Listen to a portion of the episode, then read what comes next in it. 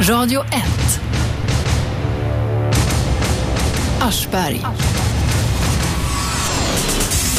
Vad är det för skillnader mellan kvinnor och män? Och då menar jag inte mellan benen utan i huvudet. Och vad får de här skillnaderna för konsekvenser? Vad leder det till?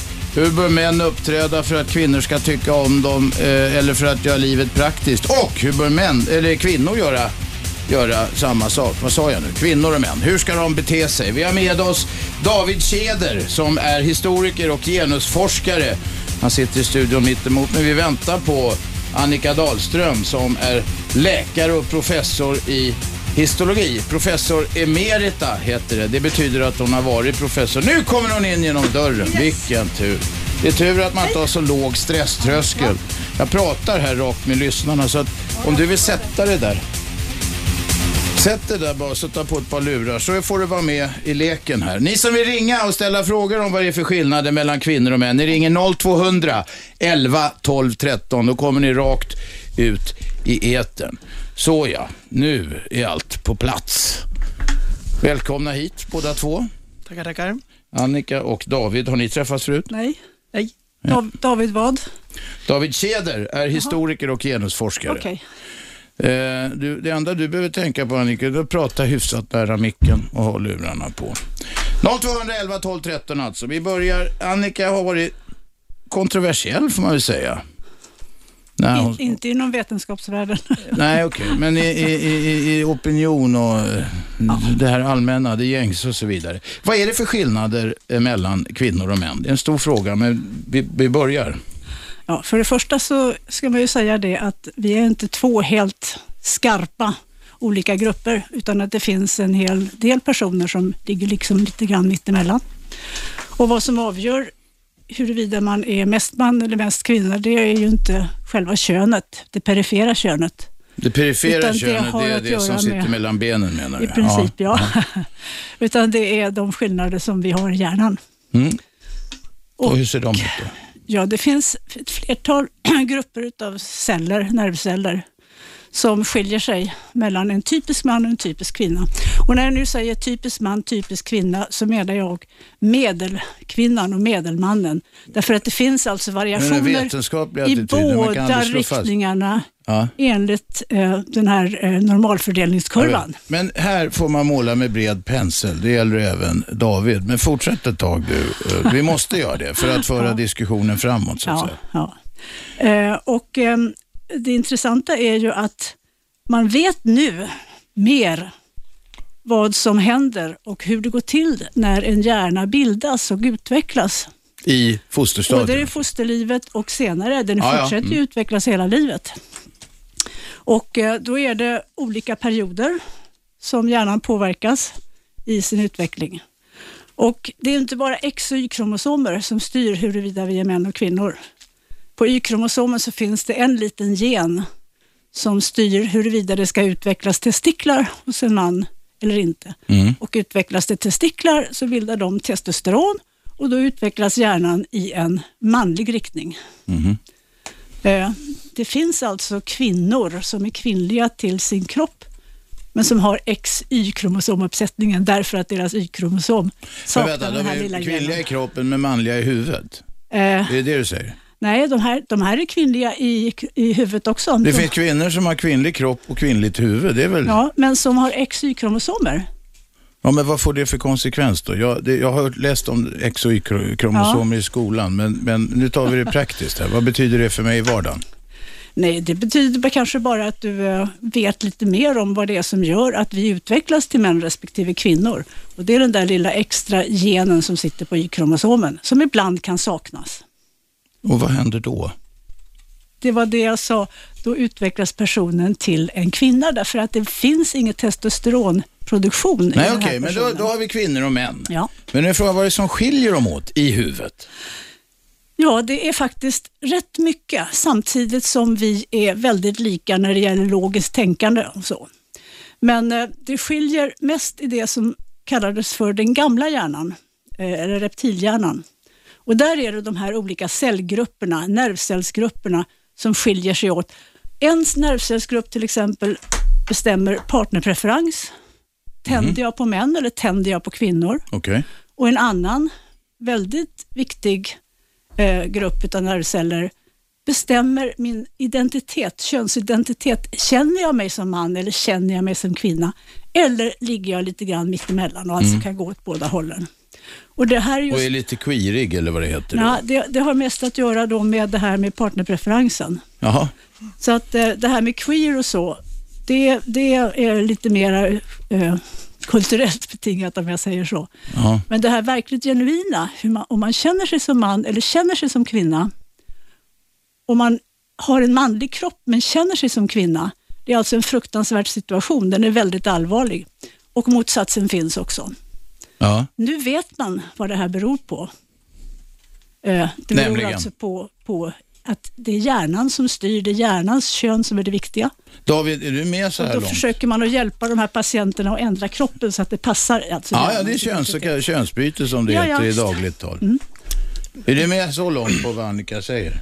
Jag är ju med på själva argumentationen så jag förstår den, men, men eh, jag skulle inte betona eh, hjärnan på det sättet, utan jag skulle trycka istället på hur vi görs till män och kvinnor i samhället. genom- Socialt, kulturellt, Ja, uppfostring precis. och, uppfostran och sånt. Ja. Ska jag Du skulle trycka Jag på köra. det, vad menar ja, du? Nej, Ah, men jag okej. menar så här att dels så är det ju så vad gäller de här eh, studierna av skillnader mellan mäns och kvinnors hjärnor, att de är ofta baserade på väldigt små grupper där man också då måste tänka bort saker som utbildning och ålder och region. Det finns massor av olika saker som också spelar in för, för hur eh, hjärnan ser ut helt enkelt. Sen är det ju väldigt många av dem är baserade på djur. Eh, och då, alltså, vi vet vad som gör en råtta homosexuell behöver inte betyda Finns att det, vi vet vad finns som det gör... råttor som är bögar alltså? Ja, just råttor och homosexualiteten Nej, har jag faktiskt okej. ingen aning om. Ja, Men när det, Det gäller till finns exempel... alltså homosexuella individer bland alla djurslag faktiskt. Okej. Ja, Hur långt ner i, i, i- i evolutionen så att säga? Eh, Myror? Nej, Myror är lite en speciella. Helt annan. Nej, just det. De, det här är ju matriarkat ja. Vänta, nu Ja, blandar just jag det, ihop. ja. men alltså, det är finns, matriarkat. jag skulle säga så Det här, finns som, änder som är homosexuella och det finns leoparder uppe på, eh, eh, vad heter det, uppe i, i Göteborg på Nordens ark som är Jaha. homosexuella. Ja. ja, alltså jag skulle ju utifrån något slags mer allmänt sociokulturellt perspektiv hävda att vi uppfostras till män och kvinnor och de skillnader som vi kan betrakta så att säga i samhället mellan män och kvinnor. Om man säger män är mer si eller kvinnor. Män begår till exempel väldigt mycket mer brott än kvinnor. Mm. Eh, och det är ganska tydligt eh, kopplat till de ideal vi har för män. Alltså det finns ingen, en man som begår ett brott utsätter sig för noll genusrisk, brukar man säga. Eh, snarare en slags genusboost. Alltså det är väl manligt att utsätta sig för en risk och råna en bank Det till beror exempel. på, beror, ja, det Eh, finns utöva- vissa sådana där brott som, som slynglarna, kanske en del förortsslynglar tycker är manliga, men, men det finns ju rätt schabbiga brott. Pedofili är ju inget man eh, Nej, det, det, är ett- det är inget som, som bejublas. Nej. Visst. Eh, men jag, skulle säga så här, att medan Annika Dahlström säger så här att det finns eh, liksom manshjärnor och kvinnohjärnor, så skulle jag se upp för Dels alltså att dra de här parallellerna mellan att men hos djuren så är det så här, för där finns både det ena och det andra. Eh, och å den andra sidan eh, visa på hur otroligt stora skillnader det är också inom grupperna män och kvinnor, även om man Okej. ac- accepterar det här att det skulle sitta i hjärnan. Bra, nu börjar vi etablera positioner. Jag tänkte vi ska gå in på lite konkreta grejer så småningom. Vi tar in en ringare. Vem är där? Ja, hej, det är Lasse Lundeberg. Varsågod. Det är självklart att Annika har rätt. Alltså, om det inte vore någon skillnad mellan män och kvinnor så skulle det inte vara någon skillnad mellan män och kvinnor. Det är så enkelt. Människan... Cirkelbevis. Ja, men det är så sant. Det är som med djuren och människor. Vi har funnits i miljoner år som däggdjur, både djur och människor. Och det är skillnad på hanar och honor. Och det skulle inte vara någon skillnad om det inte var någon skillnad. Det är, alltså, det är... Man behöver inte krångla till det.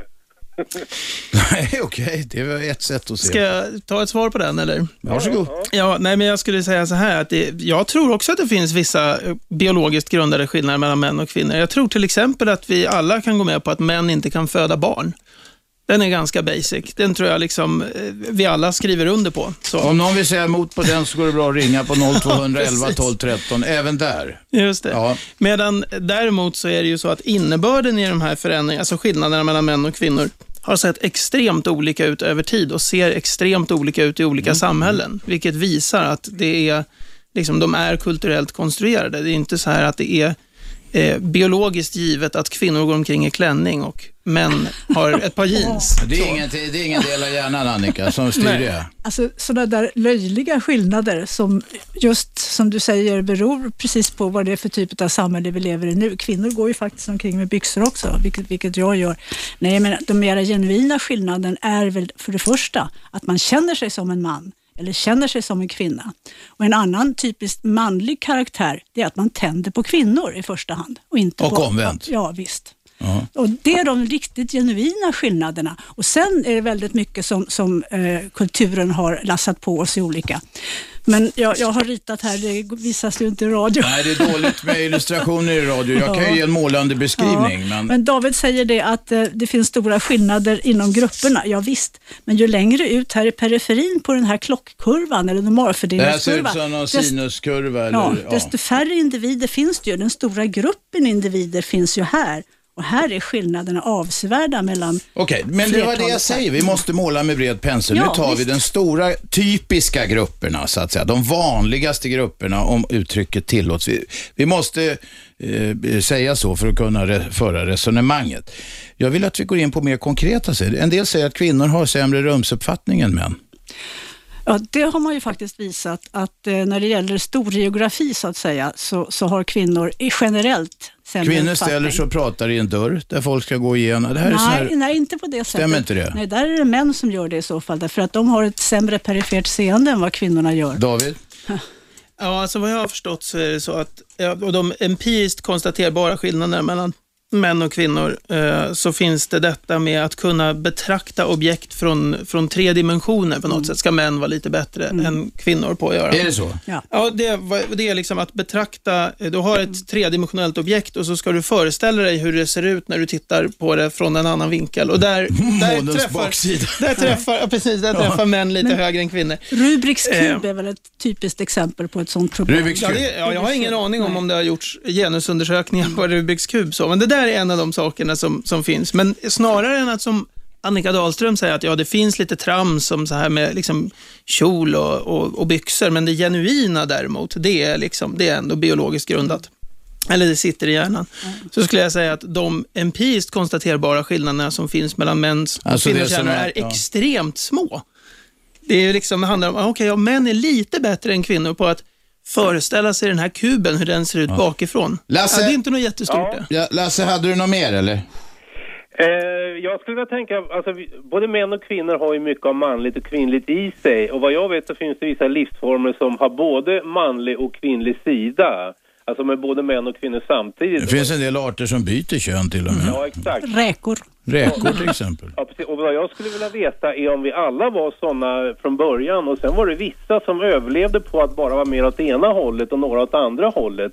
Och att vi alla har utvecklats av att ha båda egenskaperna och sen har liksom evolutionen drivit oss till att bli extrema och det är vi som är kvar som är det ena eller det andra. Ligger någonting i den tanken? Vet Annika det? Nej, Alltså, jag tror att under evolutionens gång så har det varit väldigt viktigt att det har utvecklats två kön så att man har den sexuella reproduktionen. Därför att det ger störst variation genmässigt på avkomman.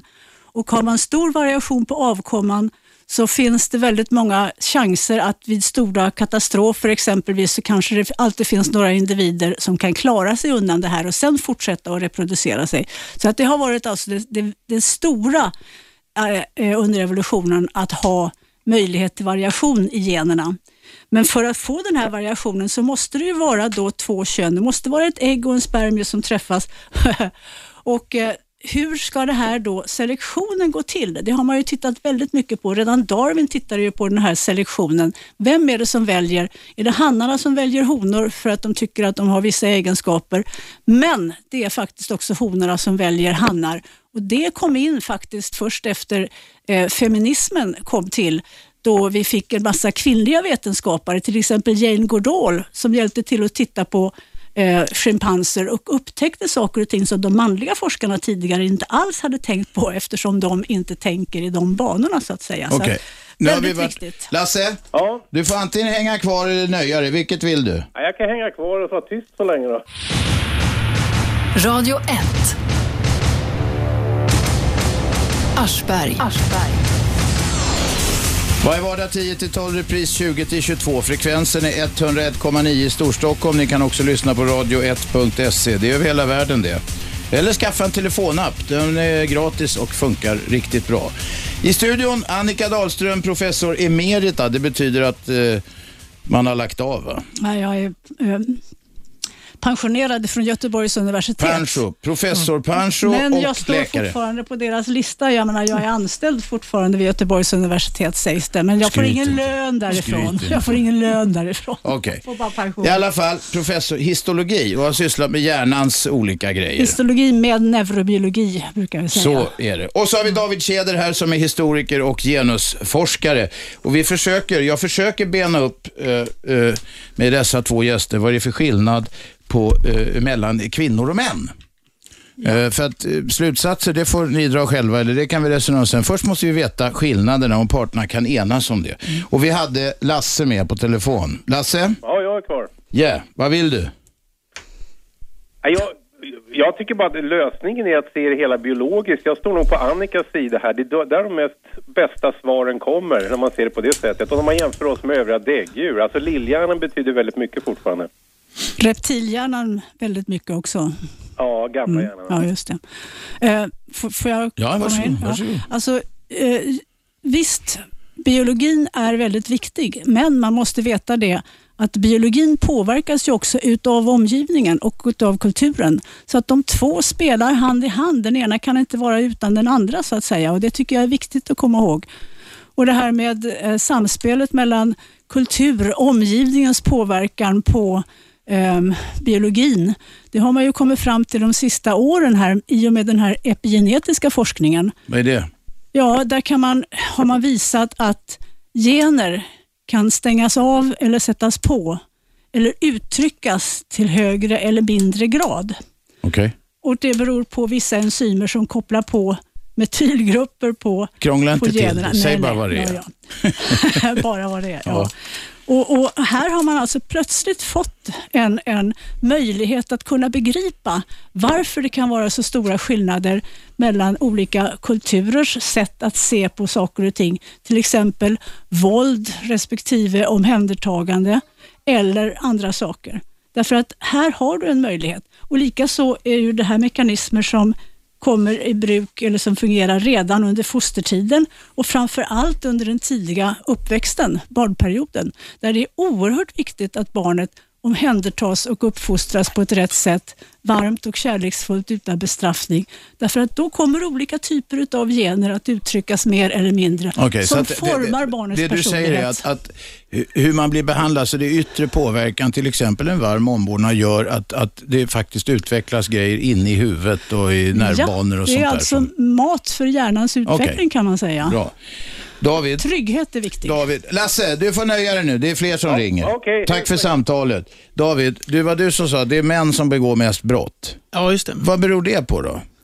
Ja, alltså jag skulle ju se det som att det, det finns en väldigt tydlig koppling fortfarande idag mellan att begå brott och att vara manlig. Alltså om du tittar på till exempel eh, eh, sån här eh, firman och alltså huliganismen Ja, ja. inom, inom fotbollsvärlden. Det är i, i princip uteslutande män som ägnar sig åt det.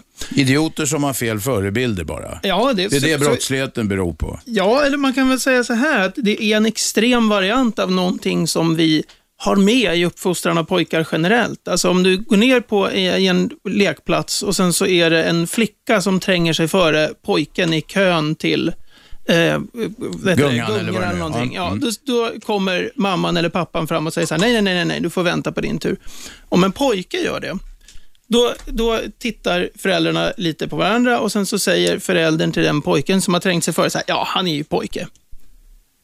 Alltså, vi, vi är redan som nyfödda så har vi liksom i beskrivningar av spädbarn så här, hur, oj, det var en stor och stark gosse, eller fick en liten och söt flicka. Och det har man prövat med exakt samma spädbarn på olika eh, grupper som då eh, uppskattar tyngd och sådär väldigt olika. Du ler snett. Så att det, handlar, det handlar extremt mycket om att vi hela tiden bemöter män och kvinnor olika. Jag ska ge ett exempel bara på Ja, ja. just det här som vi hela tiden tror och som man ofta säger är biologiskt. Eh, en föreställning som är väldigt stark är den här att män har en väldigt så att säga, pockande sexualdrift som när den väl har väckts, då är vi liksom nästan djuriska. Då måste den bara tillfredsställas. Så män tänker på sex en miljon gånger om dagen och såna här roliga föreställningar kan man läsa om på nätet. Det är väldigt, Eh, och den, den, brukar, den brukar förklaras väldigt ofta som en slags biologisk selektionsfråga. Att män har... De vill sprida sin säd, Vi vill sprida vår säd och vi kan, till skillnad från kvinnor, kan vi skaffa 10 000 barn. Så. Ja, ja. Och så tittar man eh, historiskt, eftersom jag är historiker och försöker förstå de här sakerna som uppfattningar. Snarare, alltså jag, jag ser inte våra uppfattningar om män och kvinnor som emanerande ur gener, utan jag ser dem som emanerande ur kulturen. Då kan man se att det finns en specifik punkt i historien när män börjar beskrivas på det sättet. Och det finns en, Så, en, som schablonen är av manliga idag ja, menar precis. du? Ja. Och går du in på liksom 1700-talets och 1600-talets debatter om män och kvinnor, då är det precis tvärtom. Då är det de oskyldiga stackars männen som är liksom försiktiga och blyga. Och de måste se upp för dessa liksom djuriska kvinnor som på något sätt kastar sig över dem. Och när de här kvinnorna väl har kommit igång med sin sexualitet, då är de, som, ja, då ja. är de frästerskor och så. Så där är den manliga sexualiteten sovande och passiv och väntar på att väckas på något sätt. Och, och liksom kvinnorna är de Ja, aggressiva Annika djuren. Och nu är det lite. precis tvärtom. Annika? Eh, Det var väldigt mycket gamla argument drog där som jag har hört 51 gånger förut. Eh, för att en man överhuvudtaget skall bli aggressiv och kunna eh, joina en sån här eh, grupp av huliganer så måste det finnas vissa biologiska föreställningar. Som jag sa, att bli man, det har ju att göra med att hjärnan får instruktioner via testosteronpåverkan tidigt under livet. Och Den här testosteronpåverkan det gör att det inprogrammeras ett mönster. Radio 1. Aschberg. Varje vardag 10-12 på 101,9. Reprisen kan ni göra 20-22. Lyssna på Radio SC också eller via telefonapp. I studion Annika Dahlström som är läkare och professor i histologi. Men hon har sysslat med vad är det som styr, bland annat, vad är det som styr, vad händer i hjärnan? Vad är det som styr våra beteenden och våra utvecklings, hur vi utvecklas? Det har hon forskat på. Det som är inne i pallet. Så har vi David Tjäder här som är historiker och genusforskare. Han har mer läst gamla dokument och kommit fram till en massa saker om vad det är som skiljer män och kvinnor åt. Ni ringer oss på 0200 11 12 13. Vi hade en ringare som har väntat länge. här. Det är Uffe, kom igen. Ja, tjena. Eh, jo, jag, jag har funderat väldigt länge på det här med, med eh, hur människor beter sig. Jag tror att det inte är bra att människan har det för bra. Utav den enkla anledningen att man vill bygga hela tiden. Har man allt materiellt och har man allting så, så tar det stopp där. Och då blir det korruption, slagsmål. Det finns i England vet jag en boxboll som sitter utanför puben där de kan avreagera sin ilska. Va? De kan vara osams med gumman hemma och sen så gå ut och slå någon annan på käften. Va? Och jag menar, samhället består ju trots allt utav folk som gemensamt bygger upp någonting. Och det har man glömt bort. Jag undrar om det är många som kan definiera samhälle idag, vad det består ur. Jag lever inte för min egen skull, utan jag lever för mina barn, barnbarn och barnbarnsbarn och mina medmänniskor. Och det är det man glömmer bort. Man tror liksom att man lever själv. Och här gör jag vad fan jag vill. Och det är det som är så tråkigt. Och det är någonting som den här hjärnforskaren du har där. Annika Dahlström heter hon. ja, kan svara på. Därför jag tror nämligen så, förstår du, att, att när det brinner, då träffas människor och de börjar prata med varandra. De har aldrig känt, aldrig sett varandra. Men då börjar de prata. Ja, det är faktiskt sant. Det är faktiskt sant. Händer en bilolycka så är det samma sak. Då kommer det folk fram, vad är det som har hänt? Och sen börjar man prata med varandra. Men ta mig fan inte, går jag nu på Kungsgatan, jag har bott i Stockholm hela mitt liv här. Och går jag på stan förr kunde jag göra det, morsa på snubbar mitt emot. Ska jag göra det idag så jag på en propp. Lyfta på hatten var det på den tiden kanske.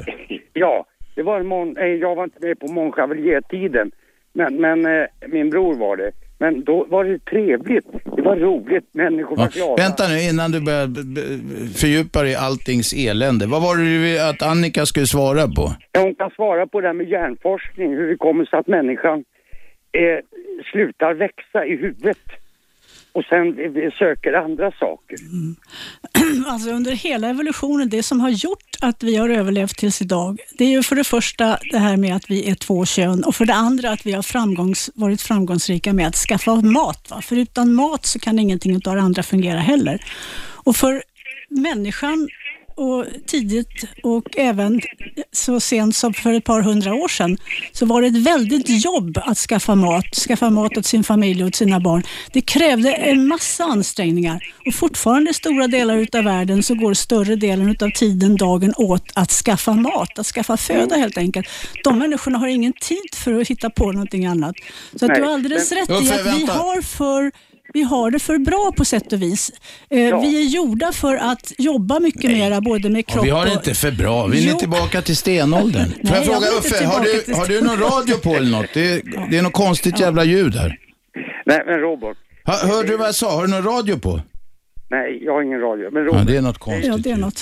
eller professorn där, jag, förlåt mig, jag uppfattar inte namnet. Annika. Annika Dahlström. Annika. Ja, men, men Agneta, är det inte Annika. här? Annika var det. Annika, förlåt mig. Ja. Är det inte så här att man har ändå, det finns en fundamental eh, vilja i människan normalt att kunna eh, förverkliga drömmar, förverkliga det man har. Har man det för bra, Mm. vad, vad tar det vägen då? Ja, alltså, det gäller ju då att samhället runt omkring, att den kultur vi lever i ger oss möjligheter att utvecklas som människor. Och här har ju alltså både kultur, eh, utbildning, skolor och så vidare en väldigt stor betydelse för att utveckla hjärnan. Så att det inte bara finns kvar det som har varit väsentligt då i gamla tider. Det vill Nej. säga sex och att hitta mat och att rädda livhanken. Va? Men, men är människan tillräckligt vuxen för det? Därför jag menar att, att, att det är ju trots allt att jag tror det är så att man, man eh, eh, försöker att skapa sig en tillvaro, det gör ju alla då förhoppningsvis, en del tyvärr inte kan göra det. Men, men att om man skapar sig en tillvaro så man är nöjd, var vad slutar det då? Ska man gå runt och titta på museum då och titta tillbaka? Spela bingo. Det finns alltid någonting annat att hitta på. Alltid någonting som Ja. man inte har vetat förut som man kan ta reda på. Man kan åka utomlands, man kan se hur andra människor har Men det, det man kan läsa. är det- Det är initiativförmågan som är väl det som, som men är det styr där. till- Tillräckligt tillfredsställelse, tror Men får jag, Jag, fråga, tror, jag, jag måste tror fråga att det mesta Uffe en sak. tillfredsställelse är, som du definierade samhället för, att jag ska tänka på mig själv, mina barn, mina barnbarn, familjen och folk omkring mig och se till att de mår bra. Ja, Om jag och det- ser att de mår bra för någonting jag har gjort, det finns ingen större kick i världen än att du känner det, att du får det, tacksamhet det, det för... är precis vad jag gör. Ja. Jag, jag hjälper på gamla människor och jag är målare och jag tycker det är så roligt för de blir så glada. Ja, visst. Och, men jag menar... Belöningssystemet det- får sin kick. Det tycker jag. Jag, jag bara fattar inte. Jag, jag, är inte. jag kanske är dum i huvudet, men jag hänger inte med. Det, är- det, du är en sån här dystopiker eller vad det heter. Va? Nej, Jaha. jag, jag funderar. Men eh, in, inom parentes snabbt här ska vi avsluta samtalet. Det, det var en verkmästare som kom in. Det stod en, en invandrare och, och gjorde grejer vid en svarv. Och han hade gjort fel delar. Och då blir han förbannad så han säger ditt förbannade kräk, säger han. Jag icke vara grek, jag vara turk. Ja, det var en fantastisk historia. Hela helgen är räddad nu. Det är bra Uffe, tack för det. Fortsätt ringa 0211 12 13. Här har vi en någon till som är med. Vem är där? Ja, hej. Eh, jag ska skriva ner radion. Det är Myrtel. Det hör jag. Tjenare Myrtel, hur mår du idag? Vad sa du? Hur mår du sa jag? Jag mår strålande. Och vad vill du? Jo, eh, jag tänkte säga någonting om kartläsning och eh, rumsuppfattning och skillnad mellan kvinnor och män. Nu börjar vi komma in på det jag ville snacka om. Ja, bra. Eh, På 70 och 80-talet så körde vi omkring mycket i, ute i Europa och ibland körde man fel och man, vi lärde oss ganska snabbt att det var ingen idé att fråga en kvinna att hålla fram kartan och peka och fråga. Därför att kvinnor verkar inte kunna kartläsning så bra. De, de, eh, eh vi siktade in oss på män efter några ganska många misslyckade försök. Sen läste jag långt senare en teori om det här. Att det kanske är så att kvinnor, om man jämför grupper, eh, är sämre på det här med kartläsning. Men att en förklaring skulle kanske kunna vara att kvinnor, i alla fall förr, från första stund lärde sig att uppfatta sin kropp. Ehm, allt på sin kropp utom det kvinnliga könsorganet som inte fanns och som inte hade något namn och som man inte skulle prata om och inte titta på. Det fanns inte. Man lärde sig alltså som kvinna eh, utan ord att eh, på kroppen, kartan kroppen, finns vita fläckar som eh, inte finns och som man inte ser. Det här börjar bli en David-fråga va? Eh, Jag vet inte. Ja, jag, jag ska inte bli långrandig, men det här det låter kanske lite konstigt, men jag undrar om det inte ligger något i. Vänta, det hänger, att man inte fick, att, att, att det var något tabubelagt med det kvinnliga könsorganet, hade det med kartläsningen att göra? Ja, just Hur det. då? Eh, att om, om man ser kroppen, den egna kroppen som en stor karta. En karta är ju en ritning. Ah, nu hänger jag med. Det fanns vita fläckar på kroppskartan och därför kan kvinnor inte läsa en Det, bilkarta. det, är en te, det är en teori. Ja, jag skulle kalla den ett långskott kanske. Vad säger David om teorin? Ja, det var, ett, det var ett, ett långskott. Ja, Det är nästan som man måste passa på den där. Det var en, en spännande tanke dock. Jag tycker över, överhuvudtaget så när vi pratar om det här med skillnaden mellan män och kvinnor så, så ska man ha, alltså man måste ha på något sätt solid empiri och verkligen kunna visa på hur är det nu? Man kan liksom inte basera sig på att hur var det på den där resan och hur många kvinnor? Det är som föräldrar som har liksom en son och en dotter och så säger de, men dottern tycker om rosa och, och min son han tycker om blått, så därför måste det där ligga på något sätt i hjärnan med färgerna. Nej, Det- jag, eh, jag, bara- jag måste bara protestera. En är lika med ett, inte allt det alls där. Ja, förlåt. Nu pratar. Berätta, vad sa Annika? Jo, jag sa sådana där exempel. Det är alltid en är lika med ett och det säger ingenting i de stora Det är, statistiska två- det är två, sammanhangen. det är två uh, uh, veten, de tänker vetenskapligt de som, de som sitter här. Ja, men det gör jag Trots också. att de har olika kön.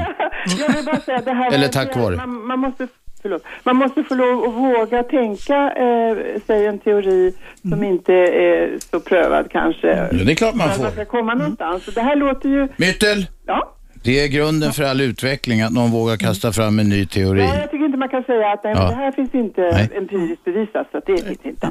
Okej, fundera. Ja, tack för det, Annika. Ja, Det har faktiskt gjorts undersökningar om det här med kartläsning av kvinnor och män.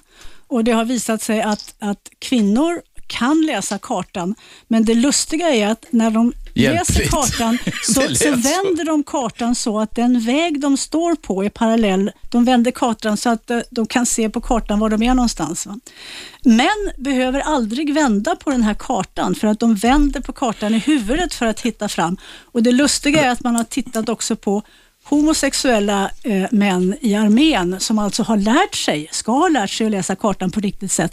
Även de vänder kartan så att det stämmer överens med geografin. Där ni- det det, är många som har lagt i båtar nu. Jag ska säga en sak. David, han blir su surnar på det där. Men det finns, du sa att män aldrig håller kartan på det så Du kan säga att det finns en jävla Nej. massa människor som håller sjökorten fel. Ett Alltså- sjökort ska läsas med nord upp. Resten jag gör man i huvudet. Annars har man inget på jag sjön att säger göra. aldrig Nord upp. alla, jag säger aldrig alla, jag säger med eller jag säger de flesta möjligtvis.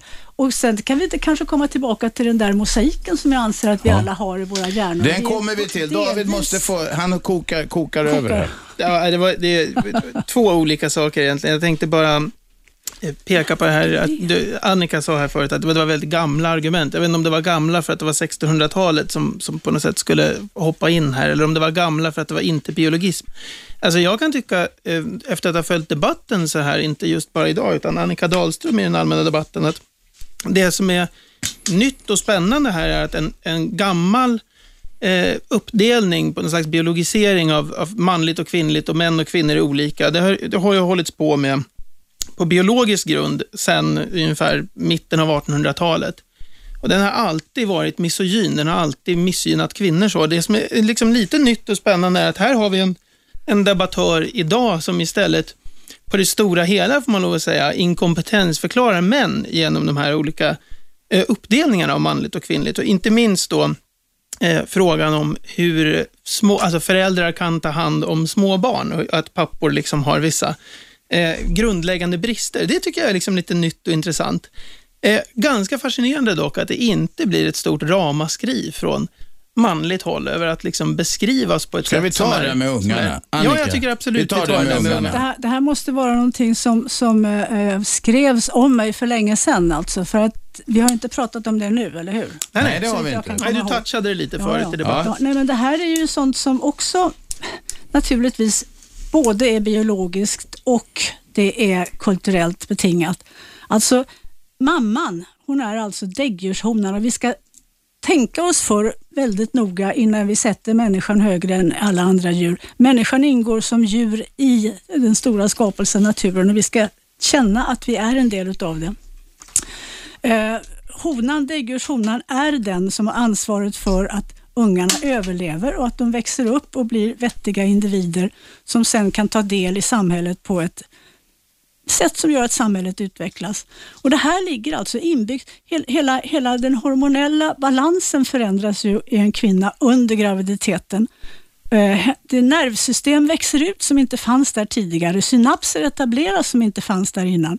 Och Det gör ju faktiskt det att i de flesta kvinnor, inte alla, så finns det en modersinstinkt som utlöses så fort barnet föds. Och Den där modersinstinkten, det är intressant att den är starkare om barnet föds via den naturliga vägen än om barnet föds via kejsarsnitt. Mm. Men vad får det för konsekvenser? Det är, nu kokar vi ner det. Vi ska ja. in på en brännpunkt här. Kvinnan är den eh. som är ansvarig för ungarna och för deras överlevnad. Hur länge då bör hon vara det? Ja, det är olika som hon känner det och som barnet upplever det. Ja, men är det pappan. en vecka eller nej, är det nej, 20 år?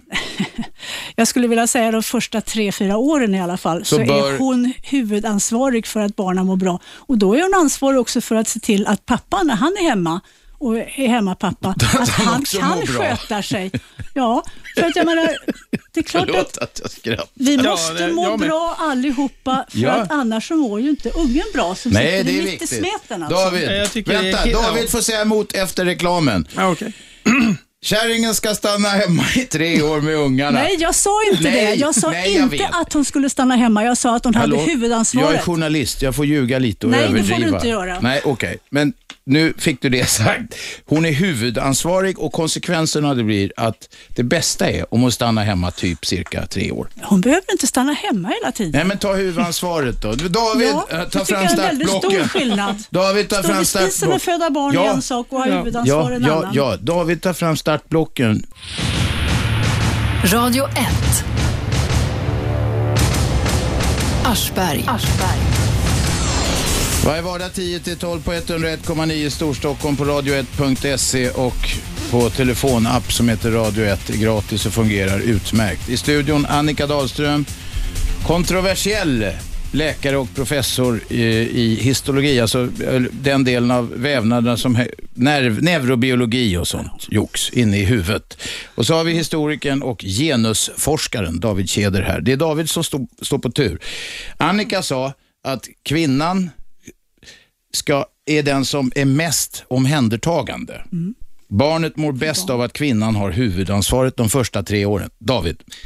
Ja, alltså det här är också en typisk sån kulturell konstruktion som vi kan se har förändrats väldigt mycket över tid. Vi vet ju inte riktigt, vi är mitt i någon slags stor förändring där, där män börjar ta lite mer eh, ansvar för barn och familj de senaste kanske 20 åren eller något.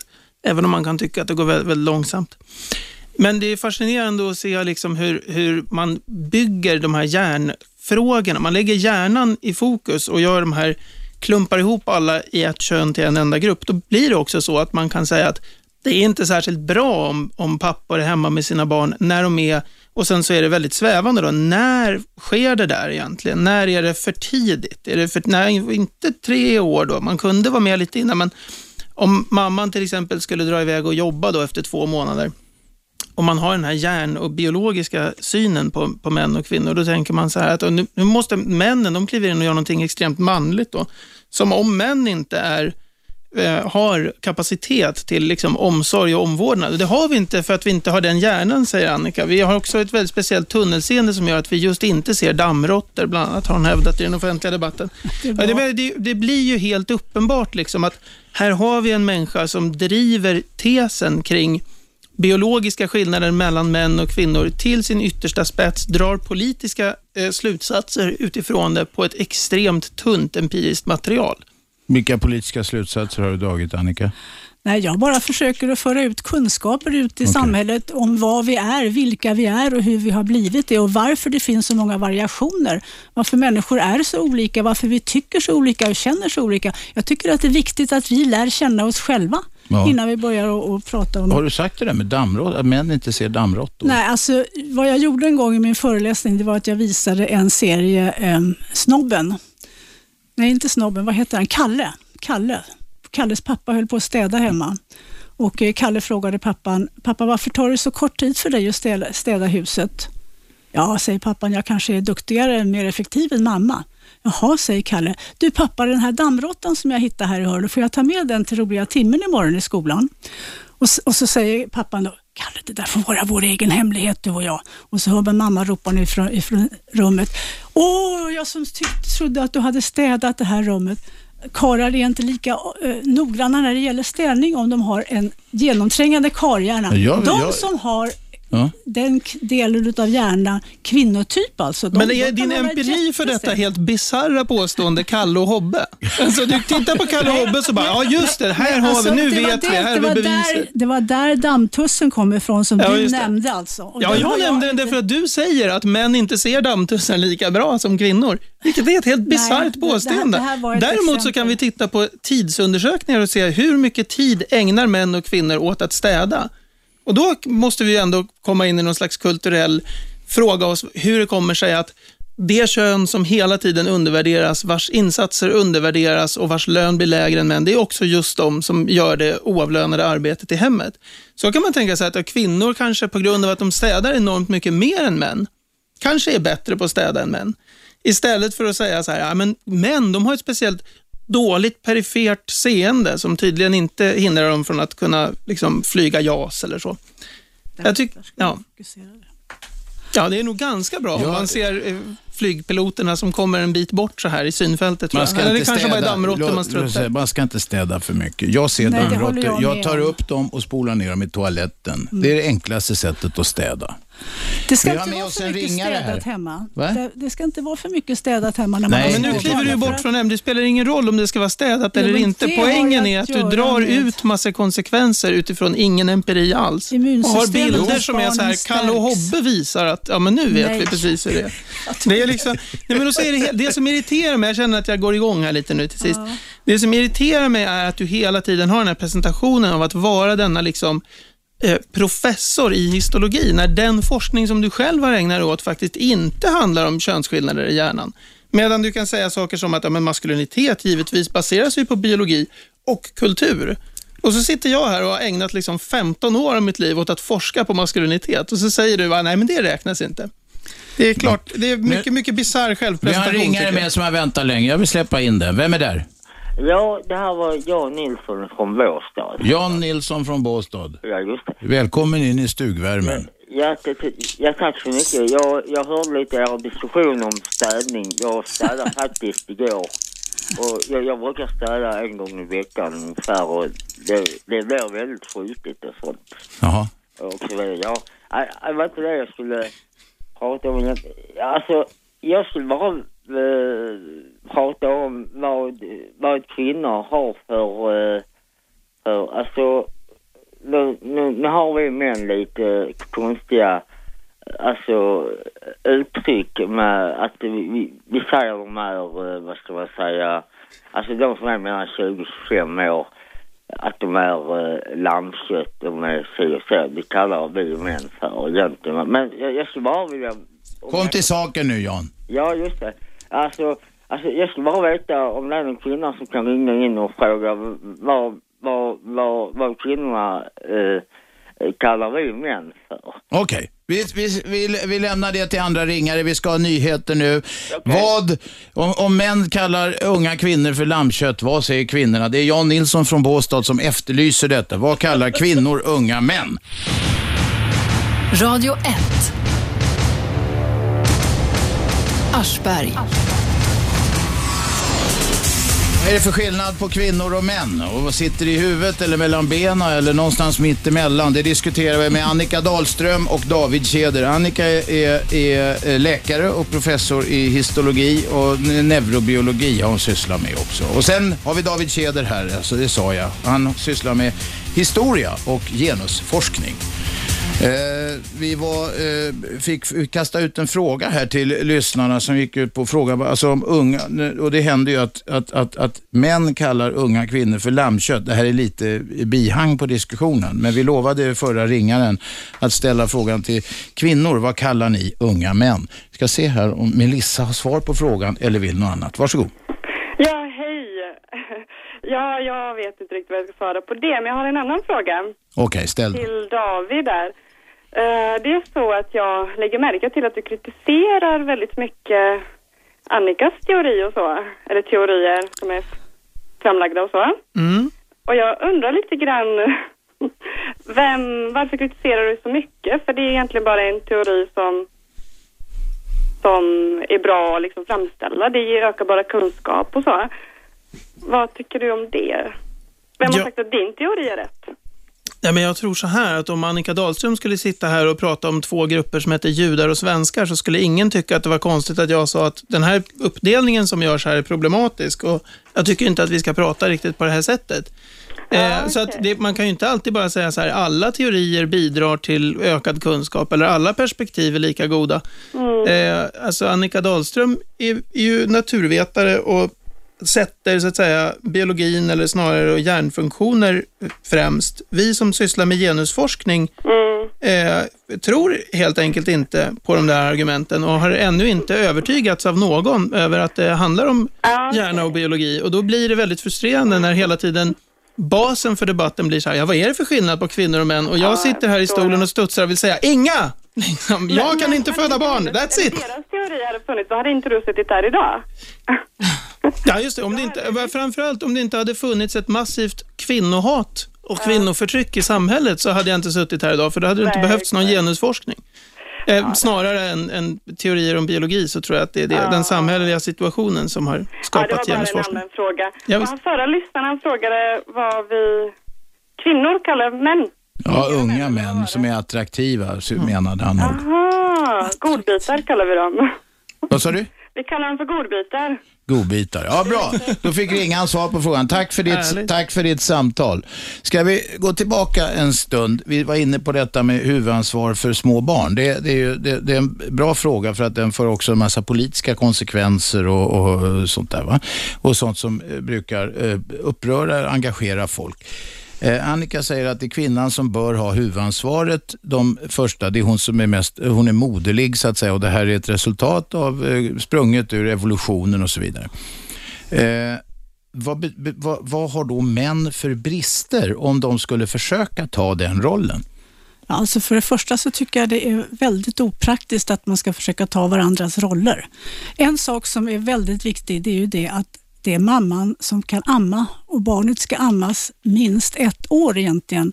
Det är väldigt många barnläkare överens om.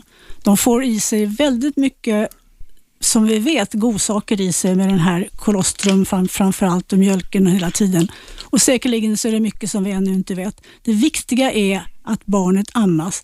Och idag i tidningen så såg jag en artikel om att man har undersökt barn som har ammats mer än ett år. De har en mer intelligens än andra barn som har ammats mindre. Och Det här tror jag kan höra ihop med den här omsorgen som en mamma med modersomsorg om barnet kan, kan ge barnet som näring till hjärnan under utvecklingen. Därför att vi tror att näring för hjärnan, det ska bara vara yttre upplevelser, eh, film och bilder och folk omkring sig och så vidare.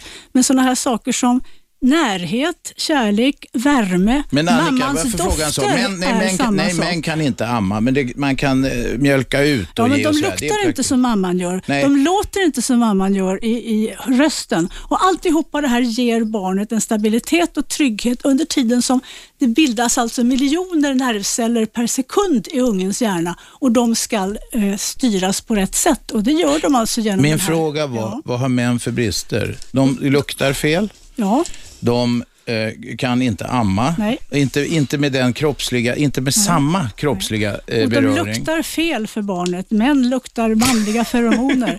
Ja, det, är, det är fruktansvärt. Ja, i den situationen Tänk så är det inte hemskt. lämpligt, men för andra situationer så är det ju det som tänder unga tjejer, att de luktar Nej men nu får du väl ge dig. Om jag, ska, om jag är med en dotter som är sex månader, är det så här, det är farligt. Nej, jag Därför att då sätter jag igång... saker. Ja, men det, precis, för, det, för de här säger. ja, men de här dofterna som hon ska få, manliga dofter, de ska hon få liksom när hon ska tända på män. Efter Jag menar, då kan ju jag bara hålla mig undan i 15 år och sen dyka upp som någon sån här, så här doftar vi killar. Men Jag förstår inte vad du tänker att du ska göra istället för... Nej, jag tänker mig att närhet, kärlek, värme och dofter är någonting som även män har.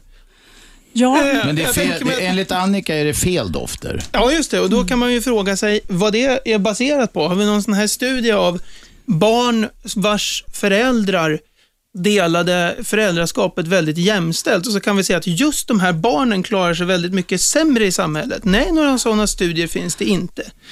Eh, så att det är ju bara totalt liksom skrivet i luften, allt det här. Det finns stora empiriska studier på hur barn reagerar på olika lukter, på olika ljud, på mamma respektive pappa, hur ofta de söker ögonkontakt med mamma respektive pappa. Det är mamman som är tryggheten. Om barnet har slagit sig och pappa är hemma så skriker barnet när mamma kommer för att då vill de Men upp kan- till men mamma. få inte-. Skriker, alltså kan allvarligt Annika, bero på- barnet skriker ju efter den förälder som är hemma. Det vet alla Nej. föräldrar som har varit föräldralediga. vet att prägling, den förälder prägling. som är primär den här veckan, eller den förälder som är den som är hemma just i januari. Och sen så slår sig barnet, då skriker barnet efter den förälder som är hemma. Barnet vänder sig till den förälder som den har mest kontakt med. Det vet alla föräldrar som Mm. Nej. har delat föräldraskapet. Eh, väldigt många föräldrar som har delat föräldraskap har jag hört papporna säga, ja visst jag trodde att jag hade en god kontakt med mitt barn, men mamma, hans mamma och jag var där och han ramlade och slog sig. Och kan du tänka dig, han vände sig direkt till mamman. Han såg inte överhuvudtaget att jag Men stod Annika, där. det finns ju inga empiriska studier som visar på detta. Vi sitter ju här och så kan jag säga så här, ja min kompis Mattias, vet du, Ja, när men han det, finns, det finns faktiskt en massa empiriska studier på, på just de här sakerna som Ja, du har och det- diskuterat. och då- har har du vi- läst dem? Ja, jag läser sån Har du forskning. Det? Ja, sån forskning. Har du läst de här studierna, koreanska studierna, amerikanska studierna, alltså, det, är ju, engelska det, är studierna? sån, det är ju sån helt absurd människosyn i botten. Jag behöver inte läsa 440 artiklar. Jag läser 15, jag läser 20.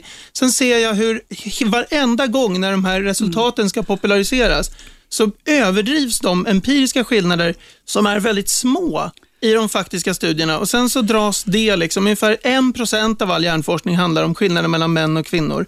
Och då visas skillnader på x procent. Och så fort de där hamnar på DN Debatt av dig och andra, då är det helt plötsligt 20 procent. Får jag säga en sak? Det ringer utav helvete nu. Vi måste släppa fram någon ringare. Vem är där? Hej, det var Erik här. Varsågod. Ja, jag vill kvinnan i studion som jag tyvärr glömmer bort namnet. Annika Dahlström. Ja, du säger att kvinnor är mer omhändertagande än män. Det tycker jag en, när det gäller barn. Det tycker jag är en enorm generalisering. Eh, första tiden ma- morsan hemma med med ungen bero- beror ju på att hon har mjölk i tuttarna. Just det. Och sen beror det ju ofta på att mamman är mer mammaledig istället för att pappan är hemma. Det har ju ofta ekonomiska historier. Men att det skulle vara så annars, det är ju, det är ju bara nys. Det beror på hur man är som person. Varsågod. Ja, jätteviktigt att du säger det här. Och Det här är någonting som jag har velat föra in i den här debatten flera gånger nu under den här timmen som har gått, nämligen det att vi är mosaiker i våra hjärnor. Vi har alla både typiskt maskulina drag och typiskt feminina drag. Och en typisk feminin drag, det är ju faktiskt detta att vara omhändertagande och se till att folk omkring en mår bra, inklusive ens barn. Och Det finns många män som har det här i sina hjärnor och det är fantastiskt. De som liksom tycker jag ska komma fram och leda samhället. Ja. Eh, Så att du, du har alldeles rätt. Men det här med amningen, jag är glad att du liksom tog upp det att, det, att du tycker att det är viktigt i alla fall. Förlåt, vad sa du det här med? Amningen. Annika är glad att du tog upp att amningen är viktig, så. Ja, jo det är klart. Ja, bra. Men, så, ja, så är det ju. Jag känner inte själv att vi har en unge, min sambo. Jag tycker inte hon är mer omhändertagande än vad jag själv Nej, jag men nu är vi ju alla individer och som sagt var, en individ är en lika med ett alltså. Men här är det ju stora studier som är gjorda. Okej, tack Erik. Det är många som ringer. Vem är där? Ingen som orkar vänta. Vem är där? Hallå? Halloj, Vem talar vi med? Det är Sinikka från Nynäshamn. Ja, Sinikka, du brukar hålla på i två minuter innan du kommer till saken. Jaha. Ska vi sätta ett nytt vä- världsrekord här? Nej, det gör vi inte. Jag kan komma snabbt till saken. Ja, det var det jag menade. Titta, nu är vi ute och cyklar igen. Ja. Ja, du har rätt Robert. Sinikka, varsågod. Jag kom till saken, det tar två dygn. Sinikka, tala nu då. Det, tystnad är ingen bra grej i radio. Ja, hej. Ja, jag måste säga att den här gången i radion och många andra gånger, nu är det verkligen en debatt som många är intresserade för, att det rör så många. Och jag eh, säger att jag håller mera om den här mannen som är genusforskare där nu. David heter han, ja. Ja, David, än Annika. Annika håller jag med där att eh, amningen är viktig. Då är mamman nummer ett. Ja, kanske ett år till och med. Men sen det här var så löjligt. Det här att mannen ska lukta annorlunda och inte kan ta hand om barnet på de tre första åren, det tycker jag det är bara skitsnack, det är bullshit. Och vad min forskning, jag är ju ingen forskare, men jag har forskat människor på olika håll, är mina fem barn, som idag är mellan 19 till 41 år. Ja, ett statistiskt säkert urval. jag vill tro på det i alla fall. Mm. Och eh, det här att det är vi män och kvinnor, vi är olika, så är det från grunden, annars skulle inga människor finnas. Och vi kvinnor, vi ser upp kanske lite på skitsaker, dammtussar och vi ser lite bättre.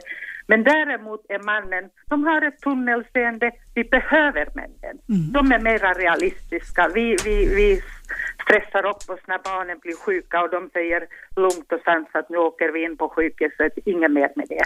Så att det här, jag tror absolut, gott nu säga att eh, de här forskningarna det ändras, det beror på vem som gjorde.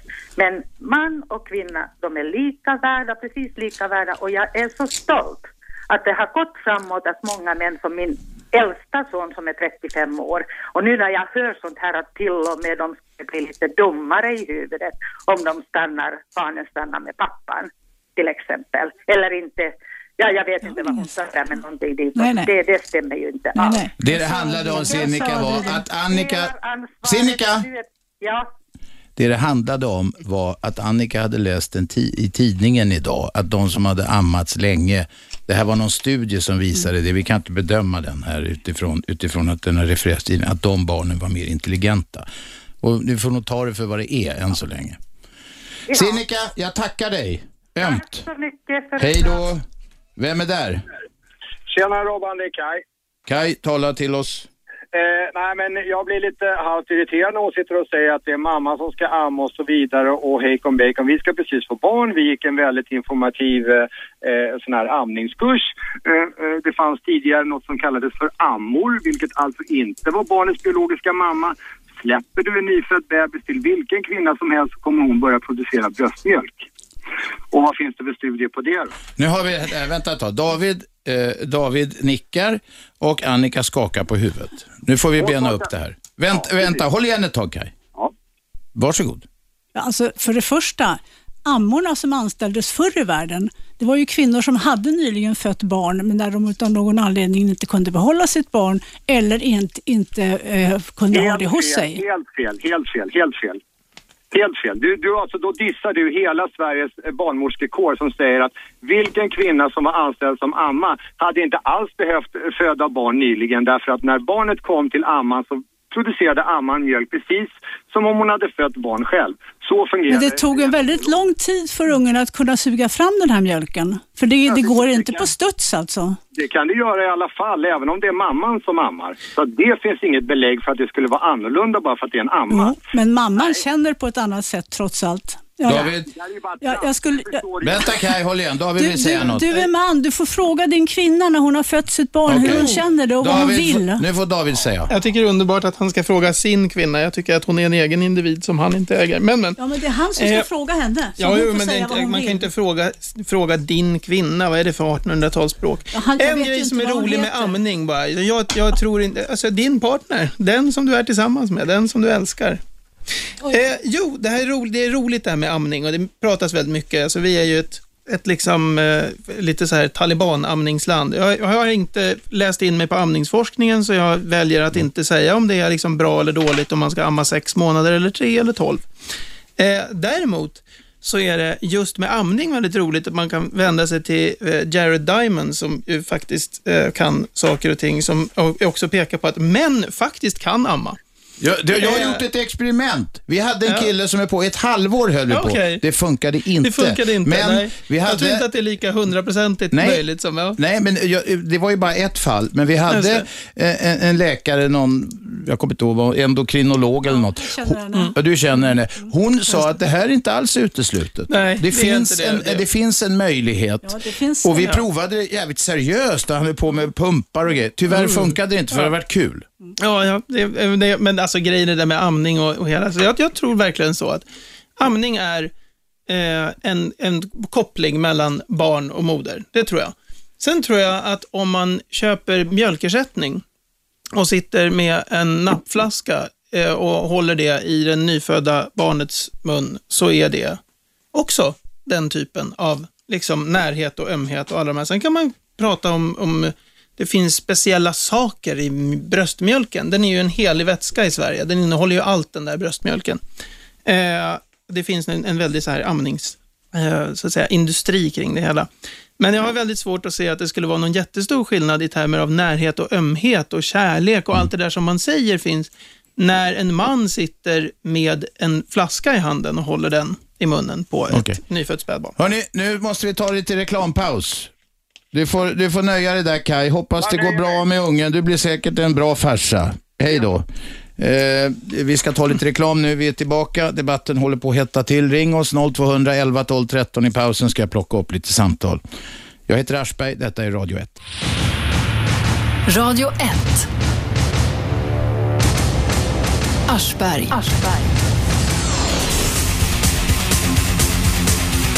Vi är igång igen, mina damer och herrar. Eh, vi har eh, Annika Dahlström i studion och vi har David Keder i studion. Annika eh, är eh, hjärnforskare och David är historiker och genusforskare. Eh, vi, var inne på, vi var inne på våld tidigt i det här programmet och då säger David att eh, orsaken till att, att män begår så många brott, kvinnor begår ju nästan inga brott alls jämfört med, eh, i alla fall inga grova planerade brott eh, jämfört med män, att det beror på, det är, en kulturell, det är kulturellt betingat. Det beror på att folk som kommer in på brottets bana som det heter, ser upp till andra och det är liksom en, en grej med manlighet och sådär. Och jag, du, eh, Annika var inne på att detta är testosteron. Jag tycker att båda förklaringarna, alltså att det är två extremer här. Jag undrar om det inte är lite för enkelt. Är det bara testosteron, Annika? Är det bara kulturellt betingat, David? Ska jag börja på den? Ja, varsågod. Alltså jag, jag kan tänka mig, det här, jag är liksom öppen för när det gäller just aggressionsbiten. Alltså, som historiker så har jag ju studerat väldigt mycket olika samhällen och det enda studie jag har kunnat hitta där, där kvinnor har stått för mer våld än män historiskt, det är registrerat våld i historiska källor, var typ så här 1710-talet, Stockholm eller något. Annars vart man än går i alla samhällen där man har hållit på med sån här kriminalhistorisk forskning så finner man att män står för en mycket större del av det registrerade våldet. Va, vad berodde det på i så fall 1710? Det är ju anomalin, i- i, alltså anomalin undantaget måste ju vara intressant för att förstå eh, det övriga så att säga. Ja, tyvärr så gjorde den forskaren ingen stor poäng av att, eh, att han hade hittat just detta. Han hade inga liksom, förklaringar riktigt. Men jag kan tänka mig att det spelar in, att det finns en viss skillnad eh, mellan könen även där. Jag kan inte föda barn. Jag tror att jag tillhör ett kön som kan ha då liksom vissa eh, ökade liksom, när det gäller aggressioner. Men jag tror inte att det är aggressioner som förklarar att män är våldsamma. Jag tror att det är hur, att, att vi ger så otroligt mycket större utrymme åt män att vara våldsamma i uppfostran av barn och i synen på manlighet. Alltså det konstitueras ju manlighet genom våld. Ingen kvinna blir en riktig kvinna av att slå någon. Men män, de visar sig som riktiga vänner, män när de slår någon. Ja, men, men de flesta enorm- män som är inblandade i slagsmål tycker ju, eh, att det är obehagligt. Det tar ju tid att varva ner och det, det, det är ju, det är ju, desto mer mycket riskabelt och så. Ja, ja det, är ju, det är ju idiotiskt och det är ju inget, det är inget bra. Det är Nej. ingen bra eh, verksamhet, men det är ju väldigt få som skulle liksom bli attackerade som män för att de har varit i ett krogslagsmål. Va? Slogs du på krogen? Fy fan vad omanligt. Eh, det finns inte på kartan. Nej. Annika? Mm. De flesta forskare som har tittat på det här, eh, manlighet respektive kvinnlighet, och det finns ju en hel, hel del engelska, eh, Baron Cohen till exempel, har kommit fram till genom att titta på hur individer beter sig som vuxna, både män och kvinnor, och gå tillbaka till fosterprov som har legat frysta så att man vet vilken eh, mängd testosteron de här barnen har varit utsatta för innan de föddes. Ja. Och Då finner man en väldigt klar korrelation mellan hög testosteronhalt i fosterlivet och aggressivitet eh, både hos män och kvinnor eh, i vuxen ålder. Och man, man anser då att under den här påverkan så växer det ut vissa bansystem. Vissa program läggs in i hjärnan hos de här eh, individerna som inte utlöses under barnåren utan först vid puberteten där de här eh, eh, Okej. hormonerna ökar och liksom triggar. Nu sätter det här Ja, ja. igång, det här systemet. Så att, Ja, vid två okej. tillfällen. Ja, de fick extremerna förklara, förklara sig lite och eh, eh, David var beredd att kompromissa lite grann. Annika inte än. Radio 1. Aschberg. Annika Dahlström, eh, vad, vad, ja, vad kallas Särartsfeminist har jag läst att du kallas också ibland. Men Ja, eh, professor i histologi. Humanist. Med, humanist, ja det vill alla vara. Det vill alla vara. Rätt David Tjäder är också, han är historiker, genusforskare. Genusforskare brukar betyda feminist vanligtvis. Om vi nu ska sätta andra etiketter på. Eh, vi har en ringare med som heter Henrik. Varsågod Henrik. Ja, hej. Jag höra här... Skruva ner radion. Ja, Jag har ingen radio här i närheten. Nej okej, då är det bara något vaj på telefon. Vi gör ett försök ändå. Va, hallå, hör ni mig nu? Ja, taskigt faktiskt. Men prova och kom igenom med ett budskap. Hör ni mig nu? Ja, men snacka på då. Ja, okej. Jo, jag råkade höra den här lite lätt förvirrade diskussionen om amning. Jag tyckte det var bra om man diskuterar lugnt och sakligt och försöker klargöra vissa saker. Ett, det första det här om amning. Ja, vänta, vi hör fan inte dig. hörru. Ja, men nu hör ni väl? Hör ni mig nu? Ja, men säg, kom till saken, ingen rundsnack. Säg något kort och kärnfullt, då hör vi dig. Yes. I hela djurvärlden för alla arter så måste man föda barn först innan mjölkproduktionen kommer igång. Men sen så ammorna, de kan alltså så fortsätta producera mjölk och de fortsätter att amma Som kor. länge. Okej. Den närheten med flaska kan, kan, finns förstås, men det är ännu större närhet mellan en mamma och en barn. Det har också evolverats fram under årmiljoner. Okej, Sen är förstås att när man inte kan amma så får man ersätta det på bästa möjliga sätt. bra. Och bröstmjölken är också, innehåller också hundratals mikronäringsämnen som ersättningsmjölken inte innehåller. Sen om man inte kan amma måste man återigen ersätta det på bästa möjliga sätt. Henrik, jag uppfattar det som att du stöder Annika. Tack för samtalet. Vi har Per med. Är du kvar Per? Ja, jag är kvar. Tala till oss. Ja, jag funderar ju på naturligtvis en fråga till Annika där då. Ehm, jag har ett barn som är placerat uh, enligt lagen om vård av unga. Uh, sen snart ett par år. Ehm, vad kan man göra som förälder eh, i tredje vinkeln när man så tittar på? Alltså, när man tycker sig se en, ett apatiskt uppträdande och så vidare. Och, och framförallt, vad är det som händer i, i huvudet på ett litet barn som bara är tio år gammalt? Du, vi beklagar om du har problem med dottern. Detta är ingen medicinsk frågelåda dock. Nej, men vad kan man göra? Kan man göra någonting överhuvudtaget egentligen? Jag tror du ska Det, söka... får jag bara säga, det, Ja, det viktiga är att barnet känner att föräldrarna, antingen mamman eller pappan eller båda, bryr sig om henne och älskar henne vad som än händer och visar det på något sätt så att hon inte känner sig bortglömd där hon är. Jo, men det, det ingår ju nästan i vår Men du, du, du alltså vi, vi har ingen expertpanel för den sortens problem, inte idag i alla fall. Alltså du, du ska söka hjälp. Du ska söka hjälp från andra, vad det nu kan vara. Ja, socialtjänsten vill väl gärna lägga över det på barn och ungdomspsykiatrin för att Ja. lägga över det på någon annan hela tiden. Ja, så är det ju. De vill inte ta i det, de är bara tjänstemän. Tyvärr. Men du, bara kämpa på. Du, kämpa på du. Tack för samtalet. Vem är med? Hallå? Ja, det var, detta var Jan Nilsson igen. Ja. Okej, Jan. ja.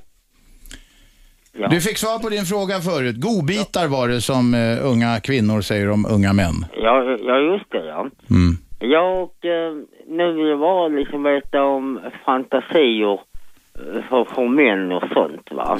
Ja, du... du... Vill du veta vad män har för fantasier? Titta i ditt eget huvud. Ja, Kanske ja. vill veta vad kvinnor har för Vill du veta vad kvinnor har för fantasier? Vi kan skicka ut den frågan också. Ska Ja. vi göra det? Nej, ja, eller, ja alltså, jag för min del, eh, ligger till så att jag vill, alltså, jag ser mycket på fina kvinnor i sån här mohairklädsel och sånt. I mohairklädsel? Ja, just det. Ja, men du får titta på vad du vill för det är ingen här som har några synpunkter på det. Men du, eh, Jan, Ja. det kanske är bra att hålla det där lite privat ibland också. Ja. Jag, jag tror inte vi ska gå så mycket mer i detalj här. Nej, nej, nej, jag tror inte det. Nej, jag tror inte det. Nej, då, då, då Jag tror eh, varken vi eller du tjänar på det faktiskt. okej, eh, jag, jag, jag tror vi håller där. Ja, vi håller där. Tack ska du ha Jan. Okej. Hej. Vem är där? Det är Birgitta. Birgitta från Östermalm, boende i Vasastan. Vad vill du Birgitta? Jo, jag har en liten så här, påstående med en fråga. Vad beror det på när man, när man, när jag skickar min sambo till eh, affären och så ska han ha, jag har upptäckt att det går bara att säga tre saker alltså, för annars så försvinner liksom en grej. Och då kommer han hem med de här sakerna i bästa fall. Fast det är alltid liksom röd mjölk istället för grön, det är limpa istället för franskbröd och så här vidare. Vad beror detta på? Vi ställer frågan till experterna. Vi börjar med David. Ja, det beror på att han inte skrev en ordentlig lista. Just det. Alltså, Ja, men jag så gör enkelt det. är det. Jag gör det, men då säger han att den listan har du skrivit så att jag, då kan, kan inte, då kopplar inte min hjärna. Då tror jag så här, skriv en lista där det står grön mjölk och, så att det, och rätta franskbrödet och sådär. Och så får du säga, skriv nu av denna lista så att du inte håller på och klagar sen. Jag skulle tänka, om jag skulle göra en generalisering utifrån det här mönstret och säga så här, det här med eh, liksom män som handlar fel saker i affären, så skulle jag säga generellt sett eh, att det beror på bristen på jämställdhet i det här landet. Att män är vana vid att kvinnor hela tiden täcker upp för dem. Om vi inte riktigt dammsuger upp den där dammråttan så blir den da- uppdammsugen ändå. Om vi inte riktigt köpte alla de där grejerna, det är lugnt, det, det löser sig för det, det fixar partnern. Så att det, mycket av mäns liksom, det här bristande beteendet beror på att eh, kvinnor städar upp efter dem alldeles för mycket istället för att säga åt dem på skarpen. jo, precis. Annika, har du någon förklaring till det här med listan? Nej, alltså, eh, det, för det första så är det ju väldigt individuellt. Eh, Jag har ju varit gift fyra gånger och ett par av de männen har varit väldigt duktigare när det har gällt att handla och komma ihåg saker. Men i studier som man har gjort, psykologstudier runt om i, i världen, så, så visar det sig att, att män egentligen, de, de, deras hjärnor fokuserar på andra saker än just det här med, med mat och så. Eh, Och liksom, kåta då istället kanske? Nej, alltså det kan vara mekaniska grejer som de tänker på istället. Det behöver inte bara vara sex. Sex tror jag man tror att folk tänker på alldeles mer än vad de gör egentligen. Det är lite irriterande bara liksom. Ja visst, men, men jag tror att Davids förslag här, att han får skriva av själv det som du har skrivit på lappen, jag tycker det var alldeles utmärkt. Ja. Eller så gifter ni er. Det sa jag till Nej, det kvin- tror jag var en inte. kvinna som stod, jag stod och vägde på så här, eh, jag stod och vägde någonting i en så här stormarknad och så sa hon, det har du inte gjort förut, för jag fattar inte, den här, det hade jag inte. Så sa jag bara så här, nej jag är ju gift. Hon blev så jävla arg.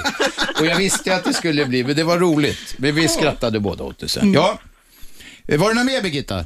Nej, det var allt för idag. Tack för det. Fortsätt ringa 0200 11 12 13. Vi diskuterar skillnader mellan kvinnor och män. David Keder säger att allt i den mån det finns några överhuvudtaget så är de kulturellt, alltså annat än det rent uppenbara, så är de eh, kulturellt betingade. Annika Dahlström säger att det sitter i huvudet. Det var väl en ungefärlig sammanfattning.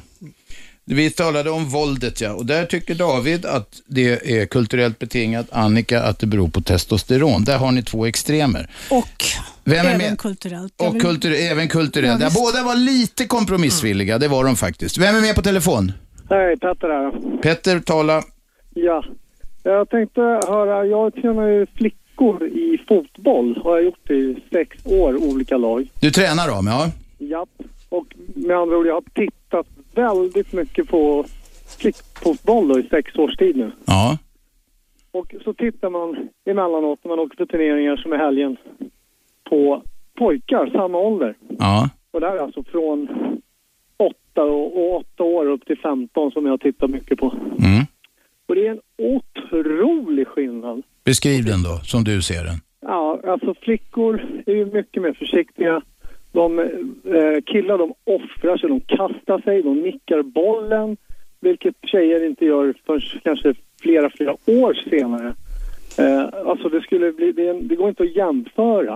Och jag menar när de är 8-9 år, då är det inte direkt så stora fysiska skillnader. Nej, Och du undrar vad detta, din, din, eh, det du har sett, om det möjligen finns någon förklaring till det? Ja, jag menar om de, om de nu är exakt lika, då, då jag förstår inte hur, hur de kan vara exakt lika det är sån... Jag ser den här skillnaden. Nej, vi låter, vi låter experterna svara på det. Annika eh, vill börja. Ja, men det beror på att även om de är likadana kan det synas till kroppen så är de ju faktiskt olika i hjärnan och det har de varit sedan de föddes faktiskt. Och sen har då uppfostran och samhället förstärkt eller försvagat de här skillnaderna som finns i grunden. Och eh, tjejer är mera försiktiga generellt. Kvinnor är mera försiktiga än män. Eh, de startar inte krig eller strid, strids, strider i onödan. Exempelvis eh, kvinnor, de tycker att ska de slåss så gör de det verbalt. De kan vara oerhört elaka verbalt, men de pucklar sällan på varandra. Och där har vi också en skillnad. David? Ja, jag tänkte när det gäller just fotboll, för där pucklar vi inte på varandra, utan det handlar mer om hur man ska Ja, springa det- rätt i planen och, och om man eh, nickar Ja, det är ingen slagsmålssport, men Ja, det man finns ju brutal fotboll, Det det finns det. brutal fotboll och det finns en hel del våld, eh, ritualiserat våld i fotboll. Och det, man kan, det man kan gå till då är en, en utmärkt avhandling av Jesper Fundberg som heter Kom igen gubbar! Som handlar om pojkfotboll som visar hur otroligt starkt inom fotbollens värld som de här pojkarna socialiseras in i en väldigt eh, aggressiv och utåtagerande maskulinitet. Som dessutom är både rasistisk och homofob. Så att man säger, prata inte, eh, alltså, prata inte, spela inte som invandrare, säger de i det här vita, vitsvenska fotbollslaget som Jesper Fundberg följer.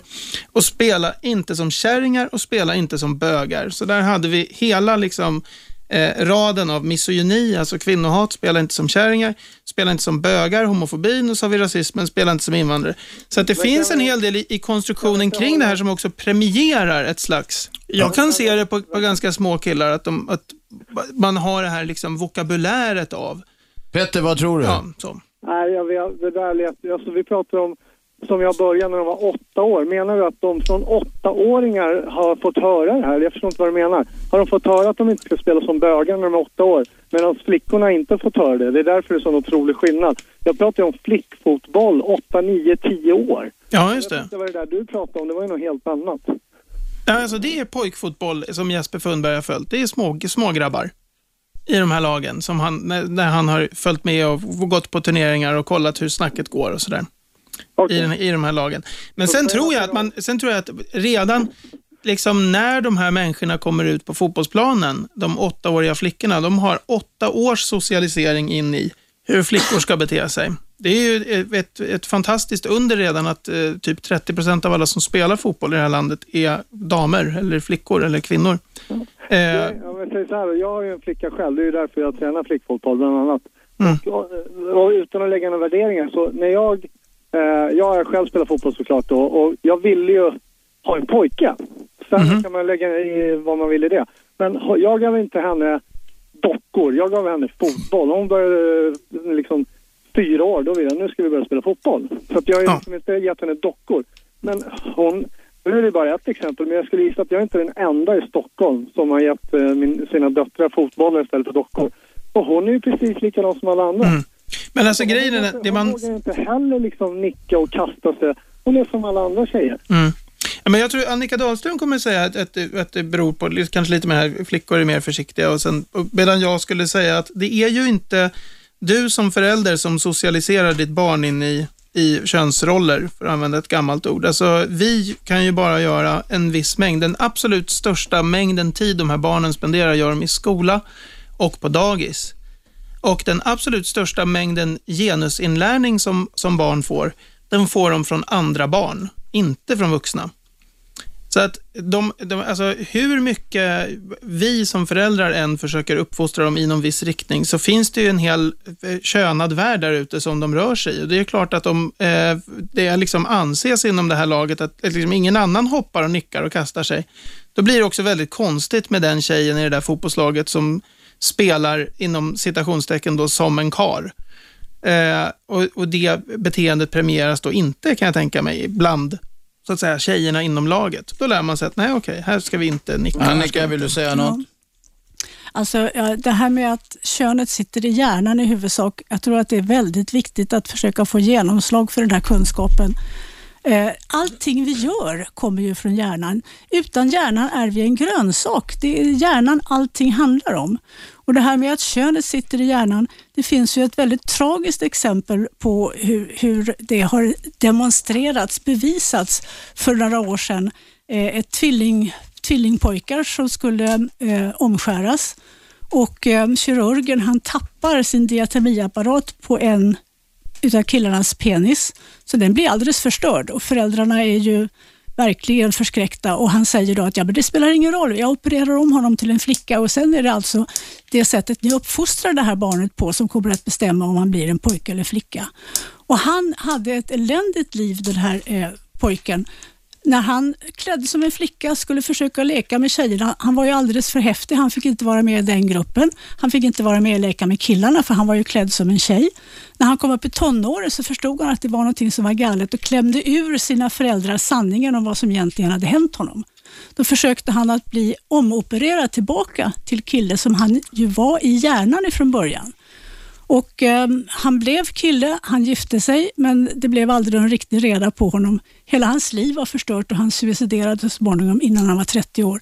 Och det betyder alltså, att han tog livet av sig sitter i hjärnan ifrån början och du kan inte tvinga på eh, vissa beteendemönster eh, genom en uppfostran och ändra en personlighet på det sättet. Petter, du har fått två, två vitt skilda förklaringar. Du får, Ja, leva, du får leva med dem och så får du döma själv. Får jag ta en grej till bara? Nej, det får du inte. Jag är ledsen. Eller så får du... Nej, nej, det får du inte. Vi ska ha reklam och det är många som ringer. Jag vill släppa fram fler. Tack. Tack för samtalet. Vi tar reklam nu, sen fortsätter vi och det är då slutspurt på detta program om skillnaden mellan män och kvinnor. Jag heter Aschberg, detta är Radio 1. Radio 1. Aschberg.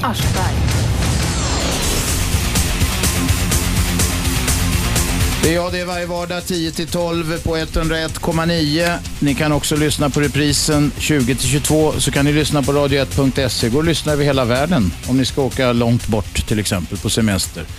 Ni kan förstås ladda ner appen som är gratis och prima. I studion Annika Dahlström och David Keder. Vi talar om skillnader på kvinnor och män. Annika Dahlström är biologist och David är feminist. Så kan man säga. Med på telefon har vi Ann-Marie. Nej men hejsan. Hejsan, vad vill du? Ja, vad jag vill, jag vill lägga mig i diskussionen lite. Gör det. Ja, eh, jag håller med Annika faktiskt. För att eh, det här med att manligt och kvinnligt sitter i hjärnan. För jag har ett bra exempel egentligen när man tänker efter när ni har diskuterat om bran. Eh, eh, pojkar och flickor ska ju ha syslöjd nu för tiden. och träslöjd och vice versa, det ska vara jämställt. Men sätter du en liten gosse på sju, åtta år framför en symaskin och han får pedalen under foten så ska jag lova er att han först i början leker att han gasar på och kör bil. Och det, är inga, det gör inga flickor. Och sen tänker jag på det här att det finns nog en mening varför vi, om vi tittar i våra tidskriftshyllor ute i affärer, vad vi har för tidningar. Vi har en tidning för jakt, en tidning för bilsport, så vidare, så vidare. Men vi har tidningar som är om allting. Alla kvinnors tidskrifter handlar om bakning, bantning, heminredning och alltihop. Så det här med simultankapaciteten tror jag har med det att göra. Det finns undantag, men i huvudsak har du rätt när det gäller tidskrifter och så.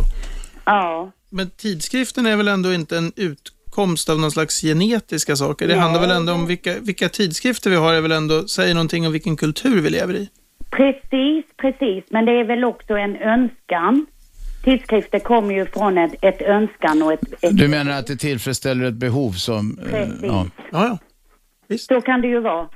Och jag tror också det här med alla, det är så modernt det här med eh, de kör en massa förlossningsprogram på tv och så vidare och så ser man männen vara med på förlossningen. Det är inte meningen egentligen att män ska vara med på förlossningen för det hör till stenåldern där mannen skulle gå utanför grottan och vakta så inga vilddjur Vi vet ingenting, får jag bara säga att vi vet ingenting om hur det gick till när man födde barn på stenåldern. Jo, det, det finns det. Vi kan gissa oss till var och hur de kom ut, men kanske inte så mycket mer.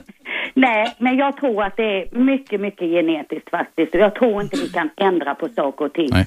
Och varför ska vi göra det? Du, Ann-Marie, Tack ska ni ha. tack för samtalet. David vill säga något. Jag tänkte bara säga en sak som är det här med att killen som sätter sig och gasar med pedalen. Det är Mm. alltid väldigt ofta en sån här, ger man pojkar dockor så sitter de och leker med dem som bilar. Det bevisar Mm. de här biologiska skillnaderna.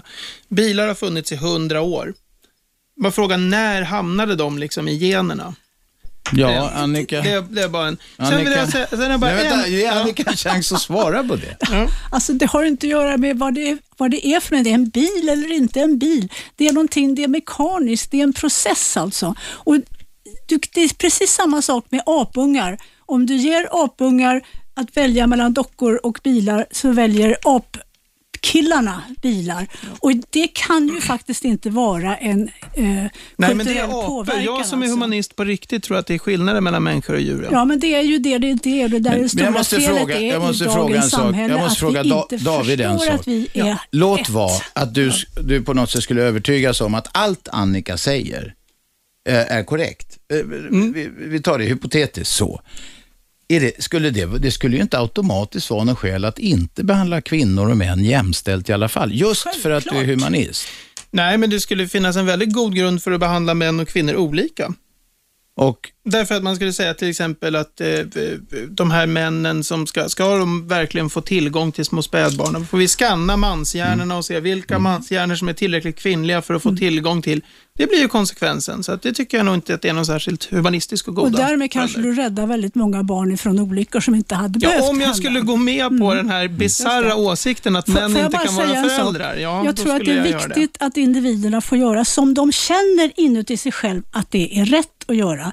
Eh, det gjordes en undersökning för förra året ifrån www.familjeliv.se tror jag det hette, där det visar sig att kvinnor svarade att de väldigt gärna hellre skulle vara hemma hos sina små barn än att vara ute och jobba, om det inte var för att de var tvungna att tjäna pengar. Det är alltså det ekonomiska som styr här, inte kvinnornas egen inre vilja. Nej, och Det är alla- det som är om det viktiga, Mm. att var och en, alla individer ska göra som de känner är Du, bra. säger, du tror ju inte på individer. Du säger ju så här, Nej. kvinnor ska vara huvud, eh, liksom ha huvudansvaret för det här med barnen de första tre åren. Men alla ska få göra precis som de vill. Hör du inte att det är liksom att det är ungefär som att jag alls. skulle säga så här, jag tycker att Sveriges judar ska arbeta på banker, men givetvis får alla göra precis som de vill.